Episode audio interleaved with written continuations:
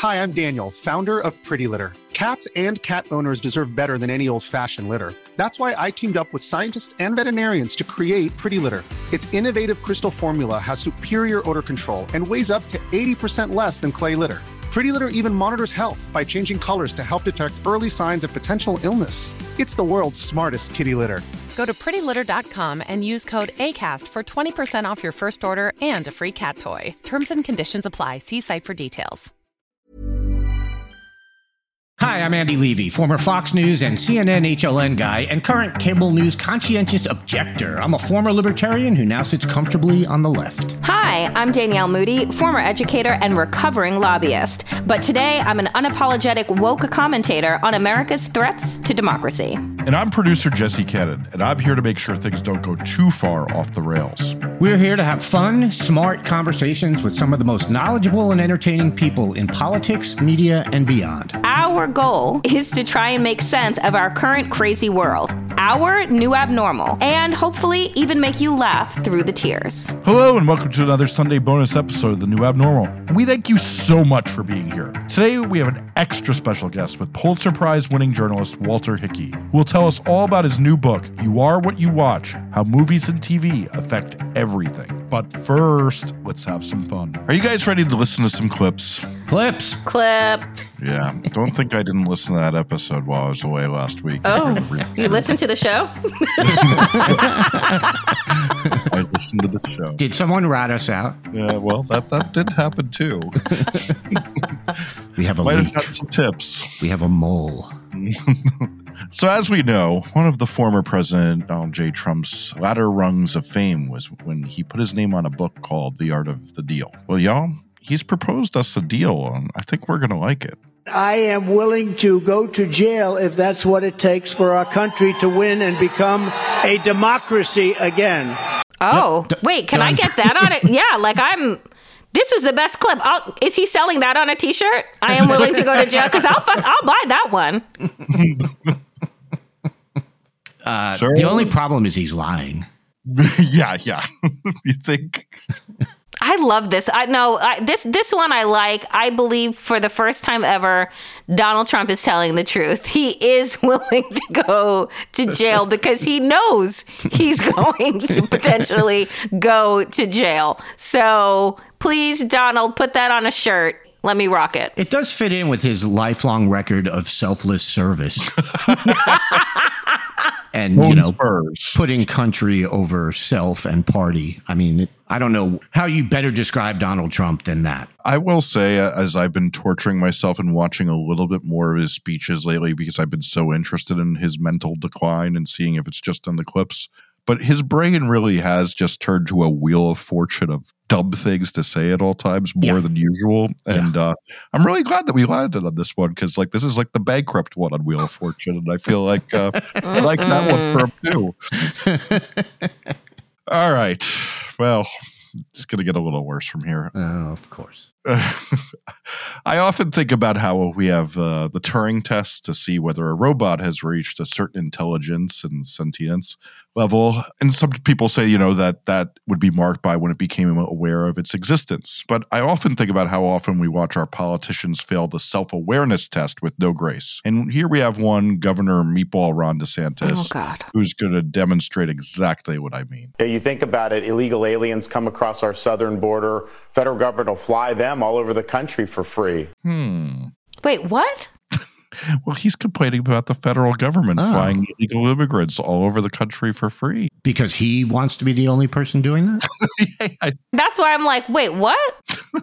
Didn't he send a whole plane full of human beings to Martha's Vineyard? Yeah. Isn't he being sued for that? Sure is. Yeah. He bused people to D C, I think. And, like, you know, his android talking ass should not be calling anybody an alien because have he, has he listened to himself laugh? Like, has he listened to himself try and talk to children? My God, the projection. I've said it before and I'll say it again. All so fucking stupid. Mm. Mm-mm-mm. You remember when we used to hypothesize that this was just that they were talking to their base and their base will never know the fact checking? Like, I think we've moved on to a new level past that, like where it really is that they've just gotten so lazy with this shit that they're just like, eh, I'm not going to even study for this one. Yes, yes. I think that well, that yeah. is it. It's just like, it is the Scantron and I'm just coloring in C. Something's bound to land, you know, like. Like what I did on the Iowa test in eighth grade when I wanted to go to sleep, yes. Yeah. Well, but like you said, like their constituents have consistently given them A's. Yeah. Mm. So it's like after a while, it's like, why would I, why would you study if you can just say any old thing and get an A? And also tape it to your shirt. So there's that. Yeah. There's that. Uh, Forgot about uh, that. Yeah, yeah. It was a whole week ago that she did that. Mm-hmm. Sadly, we don't have her this week, even though she is becoming a regular character. But we do have one of our not very beloved characters up next. We now come to the undisputed queen of having no self-awareness, oh, some of which was filming this video with her face nearly eating the camera. But one Marjorie Taylor Greene mm. has some thoughts on how the rhetoric needs to calm down. You want to know what's dangerous? They have called President Trump Hitler and called him Nazi. They've called me Nazi. They, someone drove by their bicycle today outside the courtroom and called me a fascist. They call us names all the time. Why isn't their speech being gagged? Why isn't their speech being censored? Why isn't their speech being weighed in the public court of opinion and weighed in courtrooms as being disparaging and inflammatory and inciting violence against people? Uh, just quickly, no one else is on trial with four indictments and ninety-one charges, so no one else's rhetoric is going to be brought up in a fucking courtroom because no one else, just to say it again, is on trial with four fucking indictments. Are you dumb? I was going to say because the truth is an absolute defense. Mm. So I think between the two of us, we covered it. To take this back to the self-awareness thing, though, I live in a house where my partner works for a congressman, and occasionally when she works from home, she has a phone line into the house. And I often will overhear what these her nice followers have to say to my girlfriend on the other end of the call. And I will tell you, it's a lot more mean than Nazi and fascist. Yeah, I'm sure. Just, I mean, little idea. Yeah. Just look at what D A Willis got and aired out in the mail that she gets. So yeah. The other thing that gets me is like, you know, if you're online enough, there are a lot of these, you know, people on the right who just straight up say that they they just admit it. They just say, yes, I'm an authoritarian. That's the leader I want. And they suck and they are, you know, fascists and authoritarians, but they they sort of own it, at least. I don't understand why, like Marjorie Taylor Greene, that's what you are. Like, own it. I don't understand. Why are you getting upset when someone calls you a fascist? Like, that's what you are. You take pride in your beliefs, but you don't want to be called the name of someone who has those beliefs. Like, that's weird. You know, I think about it, like when we were talking about how they often don't try hard, she, she actually seems to, at least somebody on her team seems to study that playbook very hard to figure out the things to say to do to incite those fascist things. So if anything, I mean, girl, take pride in your work. Put a well, that's what I'm saying, right? Yeah. Yeah, fascist of the week, like employee of the week. Come on. And by playbook, do you think it's like those old sticker books with like a scratch and smell? The different type it's of a, playbook. It's, I think it's a scratch. I, I think it's a scratch and sniff. So just saying. Yeah, I don't want to. It's a playbook called My Struggle. With a picture of her and Rosa Parks. Yeah. I love right. it. Yeah. Oh, man. All right. One last one. Continuing with today's theme of lack of situational awareness, here's a woman who will do anything to rise in power no matter how much she debases herself, going to bat for Jim Jordan to be Speaker of the House. It's Elise Stefanik.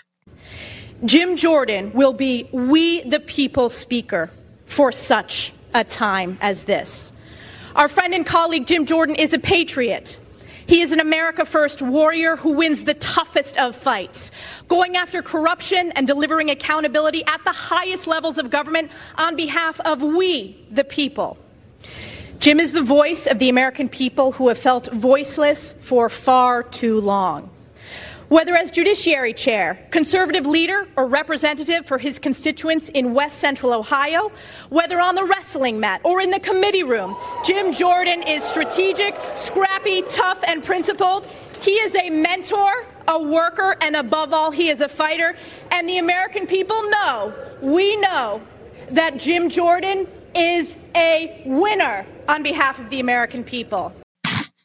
You know, wow. What, what that's light on is examples. You know what I'm saying? Like, what it was light on for me were the examples of things he has won while being a warrior. Does anybody else have the score there? What he won? And the fact that everyone laughs at him on the Judiciary Committee about how bad he runs that committee each day and how they just mess up every single hearing they have, and it leads to them failing at their goals. Truly, I'm tired of winning if that's winning.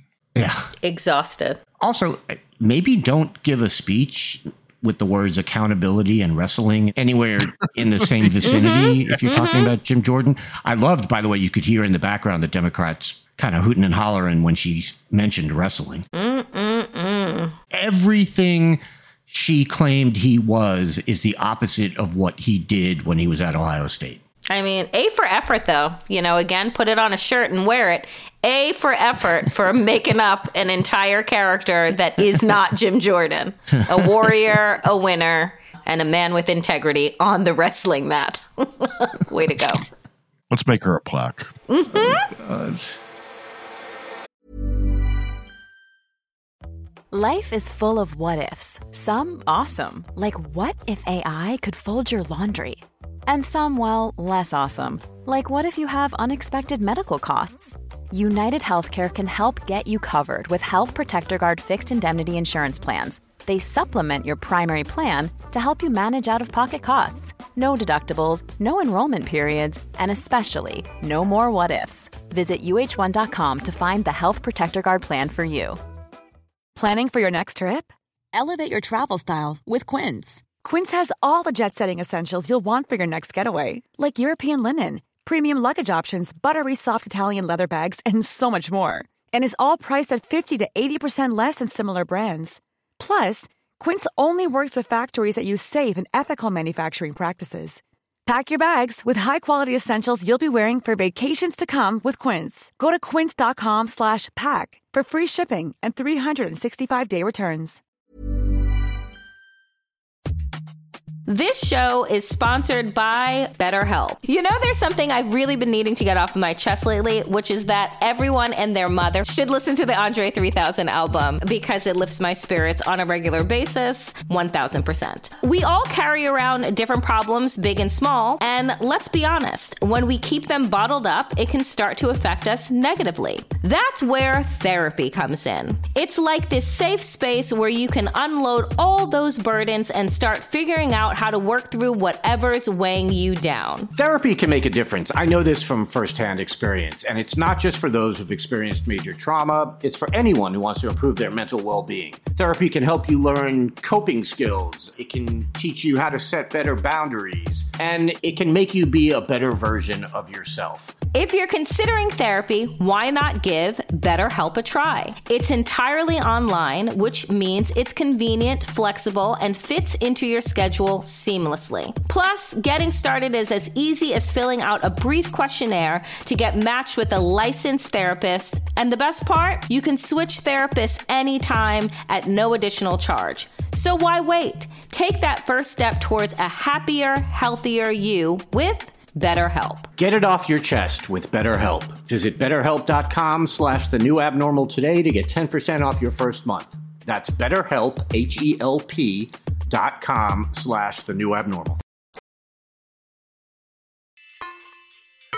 Movies and television and books and music have incontrovertible effects on people, and those effects are complex, fascinating, and often rather good. So writes Pulitzer Prize-winning journalist Walt Hickey in his new book, You Are What You Watch, out Tuesday. He's the deputy editor for data and analysis at Insider News and publishes his own newsletter called Numlock News, and he joins me now. Walt, thanks so much for being here. Thank you so much for having me. This is a real treat. I was telling you before, Eric, this book was just a really fun read and super interesting. And I want to sort of start the way you do. So before we get into how popular entertainment can lead to societal changes, talk to me about the scientific studies that have shown that, say, simply watching a movie can cause and does cause physiological changes in people. Yeah, this was such an interesting place to kind of start. The book starts small. It starts inside your body with physiology and psychology, and then it ramps it up. You know, it gets to, you know, how people form their identities, how societies can change, how economies can change, how geopolitics can change. But like you mentioned, it's good to start small. The thing that really struck me when I first started researching this book and following through on some of the leads that I had understood about how pop culture affects people was that there are physical manifestations of films on your body. You know, I think that we tend to think about movies as a visual experience or as an audio experience, but these are doing things to you, right? So there's a few examples rather early on, one of which is it looks at essentially volatile organic compounds, which is a fancy word for stuff that is exhaled by animals and plants. And these are the results of chemical reactions that take place inside of animals and plants. And the researcher who did this story spends a lot of time in the Amazon rainforest because they want to find out basically how the physiology of a jungle actually works and, and what is being put into the atmosphere by the Amazon and, and sucked out of it by the Amazon. And this guy and, and his team out of the Netherlands did this really exciting study where they looked at essentially what happens to the organic compounds that humans exhale that are the result of the chemicals going on within our body, chemical reactions going on in our body, I should say. And what happens to them when you watch a film? And they've basically put these devices that measured the air quality and air content and, and measured these levels of these chemicals in a couple movie theaters that were playing a number of different movies. And the thing that they found that was really so compelling to me was that they saw spikes of the same chemicals at the same time. And a good example of this is isoprene. If you lift a weight, if you if you do some sort of physical exertion, if you if you flex a muscle, the chemical reaction that facilitates you flexing that muscle, a byproduct of that is isoprene. And the way that isoprene is removed from the body is through your breath. And so you will be able to detect isoprene on your breath after you do some physical exertion. And what they find, you know, over the course of a number of different films is that people are ex- exhaling isoprene at the exact same times. And that's the, those are the times when they tense up, when they get very, very like, you know, like their muscles tense in the entire room. You know, you can cut it with a knife. And they find that this is repeatable across movies, which is so interesting to me, that these aren't just visual and audio experiences, they're physical experiences that are happening, that are doing things to your physical body over the course of watching it. The other one that I always come back to from that beginning of that book is the part about blood-curdling movies. They, there was this group of researchers that effectively, it's a European research group, and they study strokes and thrombosis and clotting, basically, is, is their, is their, med, their medical doctors. They were doing a retreat, and as you know, is somewhat the case in Europe, more so than, than in the States, they had a lot of people who spoke a lot of different languages, and they all realized that most of these languages have the phrase blood curdling, as in your blood gets more viscous when you get scared. And they were like, well, we should look into that as, as doctors who study this. And so they effectively showed people either a movie that was very relaxing and just a documentary, I believe it was about champagne, or they showed them a horror movie with a lot of jump scares. And what they effectively found is that the body prepares itself to be injured when watching the horror film. The body cranks up the production of a chemical that effectively makes it so that your body is preparing itself to clot. So it's worried that it's going to get injured. Now, are you sitting in the cinema worried that you are going to get hurt? Almost certainly not. That that is that would that, that would be a little bit presumptuous. That's that's not really how we experience movies. Right. But your subconscious is. And, and so what I just was so thrilled when I did some of the early stuff on the book when it came to the physiology was like, this stuff is really making a physical dent on you. It's doing stuff to your body that you don't appreciate. And as a result, it, it kind of flows pretty quickly then to like, well, what else are these films doing that we're not necessarily appreciating? Yeah, it's so fascinating to me, especially as someone who loves horror movies. It was amazing to find out that apparently I like to make my body feel like it's in danger. I'm not sure what that says about me, and I don't want to really find out. So let's talk about something we hear about all the time, how violent movies, et cetera, violent media relate to real world violence. You point out, and this was interesting to me, that there's sort of a double-edged sword at work on this issue, because in poll after poll, Americans are convinced that violent crime is up in whatever year the poll is taken. Generally, this is actually not true. Violent crime is not up in most years. And you point out that violent popular culture is at least in part responsible for this false perception that violent crime has gone up. But in real life, it's also at least partly responsible for the fact that violent crime has gone down. Yeah. So there's a lot going on here. Well, the perception of crime, I think, is, is just a fascinating issue for me. I mean, like, you know, a little background about me. I'm a data journalist, basically, by trade. Pop culture has been what I've been studying for, for the past many years at this point. The data around the polling of crime is always just a bit nonsensical to me because people always think it's the bad old days and they always think it's worse than it was last year. Whereas realistically, crime has only gone up year over year, maybe like five, six, seven times in the past thirty years. It's been on balance good. You know, on one hand, I kind of think that's because, you know, the seven o'clock news has thirty minutes to fill every night, regardless of how bad it is out there. Right. But you definitely, th- there is this idea that violent films and violent television and violent video games are linked to violent acts.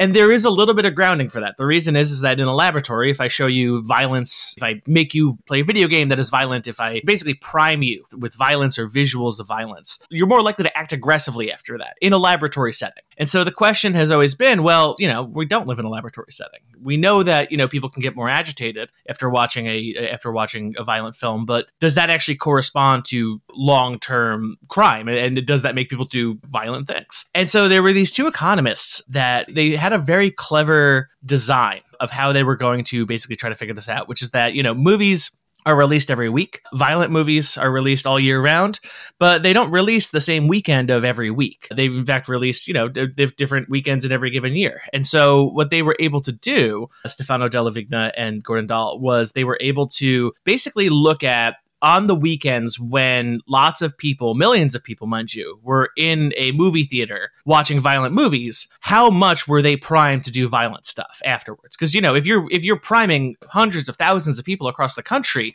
with violent actions, you would expect to see in the aggregate over the course of how many, you know, how many movies are released over a ten-year period, you would expect to see that the nights where violent films are exposed to hundreds of thousands of people, that there would be a, a, an uptick in violent behavior. That's, you know, essentially what we're testing here. And And they found the opposite. They found that the nights that violent films were released, not only was it in the early hours of the evening safer out there, not only was it later in the evening much safer out there. Effectively, they found that this is kind of a self-sequestration thing. Like, if you really think about how you want to rein in violent actions, you know, the, the kind of assaults and, and, and, and violent acts that we tend to think of when we think of violent crime, you're really kind of talking about a demographic that is sixteen to twenty-four years old and male, and oftentimes drinking.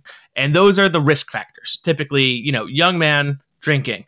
Older guys, they have their stuff under control. They understand what testosterone is and they know what to do with it. They can hold their liquor better, potentially, all that kind of stuff. But realistically, if you want to talk about the risk factors for doing an assault, that's what we're talking about. And so what they essentially argue, and I, it's super persuasive when they really get into the details of it, is that the act of going to a movie theater to watch a violent film for, you know, two to three hours, right? You got to get in there early. You got to get your popcorn. You got to walk home. You got to do all that kind of stuff. That just doing that instead of whatever else you were planning to do that night is safer for the community as a whole and for that individual.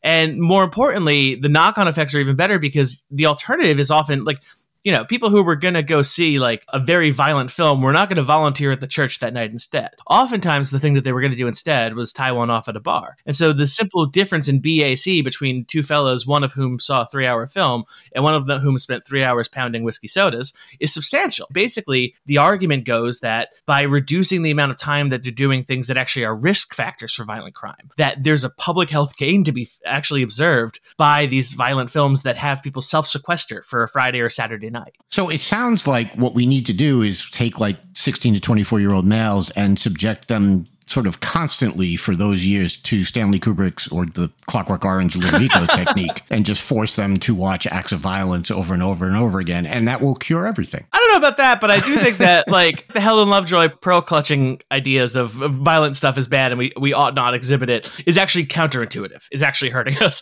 No, so, like, absolutely. Yeah. Absolutely. Yeah. Do I think that taxpayer dollars should subsidize violent films? I, I don't know, man. Maybe you catch me on an interesting day sometimes. Like, I make the joke in the book that like you can make an argument that Joker is a better crime fighter than Batman in that regard. So, yeah. Right. Yeah. Talk about the sort of Hollywood Pentagon industrial complex and how big it's gotten over the decades. I mean, I'm obsessed with this topic. It is one of my favorites in the book. Yeah, it's great. Because I think that when you talk about how movies impact people, so often you want to find that smoking gun of somebody saying like, oh, we know for a fact that it impacts people, and that's why we spend all this money doing it. And that is genuinely the situation with the American Pentagon, as well as other organizations like the F B I and to a more recent extent, the C I A. There's been a lot of really excellent scholarship about this, that if people are interested in this topic, like not only do I cover a bunch of it in the book, but I have a really aggressive work cited in there, and you can really read a ton of very, very cool people writing about this. And I'm happy to plug them later. But effectively, you know, the, the relationship between the military in Hollywood starts very early on. You're talking in nineteen twenty-seven, the Academy Award winner Wings. That was made with Army air support, right? Because who had all the airplanes? Right. Over the course of the next couple decades, World War Two is a hugely instrumental moment where, you know, they're not nationalized, but the Walt Disney Company goes from cranking out Pinocchio to making like government films about, you know, how to successfully care for your weapons. Donald Duck is a protagonist of, of World War Two. Right. And after the war, you know, you still kind of see this relationship between, again, a lot of these folks who ran studios at the times were rather conservative. You obviously had the Red Scare at the time, and they were allied with a lot of government interests that wanted to, to get things going. And so you saw repeatedly over the course of the mid-century, people trying to, to integrate these two. The, the issue came with a film called The Longest Day, which dramatized the D-Day landings. And the issue was that the Army got in a little bit over their skis. They kind of got taken for a ride. They contributed a lot of resources to the film. They didn't really like the film that came out at the end of it. It didn't necessarily glorify their efforts to the extent that they wanted. Congress got involved and was wondering why the hell they were spending so much money on a movie that was filming rather than the Berlin airlift. It was a whole thing. And so that kind of shuts things down for a while. And there isn't a lot of motivation on the Hollywood side either, because then you get into the Vietnam era. And at that point, anybody who's making a film in Hollywood does not necessarily want to align themselves with the interest of the D O D. So it's kind of a cold time between uh, you know, the Pentagon and Hollywood, until a little picture called Top Gun comes around. And Top Gun was based off of an article, and it was based off an article basically profiling a school. And the producers of, of this film realized that this would be a considerably better film if they had access to military resources, and if the military was willing to lend them, at cost, obviously, access to any of these aircraft carriers, these aircraft, these bases, the extras running in the background. And when they pitched the Pentagon on this, the Pentagon was like, we're going to look really good at the end of Top Gun. And, and the Navy was very, very keen on how it made Navy pilots look. Now, they had some caveats, and they were like, listen, we want to make a few adjustments. And so they made some adjustments. For instance, the Kelly McGinnis character, the, the character who has a romantic entanglement with Tom Cruise, is not in the Navy, right? She is a contractor. So as right. a result, you know, it, it had been in, in, like a within the service relationship, but that's a big no-no in, in the military. And t- still to this day, they really don't like and will not support any film that, that shows that. So So she's made it to a contractor. The other big thing, and this is one of my favorite things that I learned over the course of reporting this book, is that off the top of your head, do you recall the bad guy, the, the enemy nation in Top Gun? Oh, there is none. Exactly. Because originally in the script, it was North Korea. And then the North Korea desk at the Pentagon was like, hey, we would not like you to do North Korea. Might we suggest doing Libya or something? It's a little tense on the on the peninsula these days. And then in pencil written on top of that memo, it's like, hi, Libya desk here. We don't want to give Gaddafi any ideas. Please just make it a country that has no name. And so as a result, it's just the enemy. And they're just flying enemy fighters. And as a result, you have this movie that does phenomenal things for the perception of the military. It makes it look like an admirable career. It makes it look like it's full of admirable men. It makes it kind of a counterpoint to a lot of the new Hollywood conversation around Vietnam. And the military gets this idea of just being like, well, this really was worth every resource that we lent them. Now, they did charge Paramount for it, but they didn't charge them a lot, to be clear. Like, they gave it to them at cost, effectively. And from the military's perspective, they probably, you know, if you ask me, I bet that the military spent resources on this kind of stuff, but from an accounting perspective, you know, Paramount paid them what they had to pay, and they paid the cost, and everybody wins. And since then, that has just kind of become the defining relationship. They had a liaison between the Pentagon and Hollywood that would basically negotiate over these resources. And over the course of the following, you know, four decades, if you made a movie and you wanted to have a tank in it, if you wanted to shoot on an airbase, if you wanted to have an aircraft carrier, if you, if you wanted Optimus Prime to shake hands with the troops, you hit up the military and you sent them the script, and they were like, well, take out the part where where this guy has P T S D, or take out the part where this person has a relationship with a woman near the base, or take out the part where, you know, there's this person contemplates suicide, or there's an allusion to sexual assault, and then we'll, we'll give you what you need. And so it's a mechanism in which the Pentagon's able to actually exert power over what gets filmed. And it's an incentive for people to produce films that can garner that support, because the difference between being able to shoot on the Abraham Lincoln aircraft carrier and having to shoot on a backlot and pretending it's the Lincoln aircraft carrier, that's a that's a lot of money, my man. So that can make or break a film. No, absolutely. So I want to skip to something that I took from the book. You know, a lot of people talk these days about how representation matters, and we hear that a lot from people maybe more on the left. And then there's, it feels like, well, not it feels like, there's a lot of sort of pushback on this from people on the right. But you use examples in the book. And for example, I don't know, someone who went into a career in science because they watched Jurassic Park. Even there are things in the book that you talk about where after the Hunger Games movies, the number of girls who picked up archery soared. And it seems pretty clear that all this is telling us that absolutely representation in movies and stuff like that does matter and does change things. Yes. And I keep on coming back to that Hunger Games one in particular, just because, again, it's tough. Like,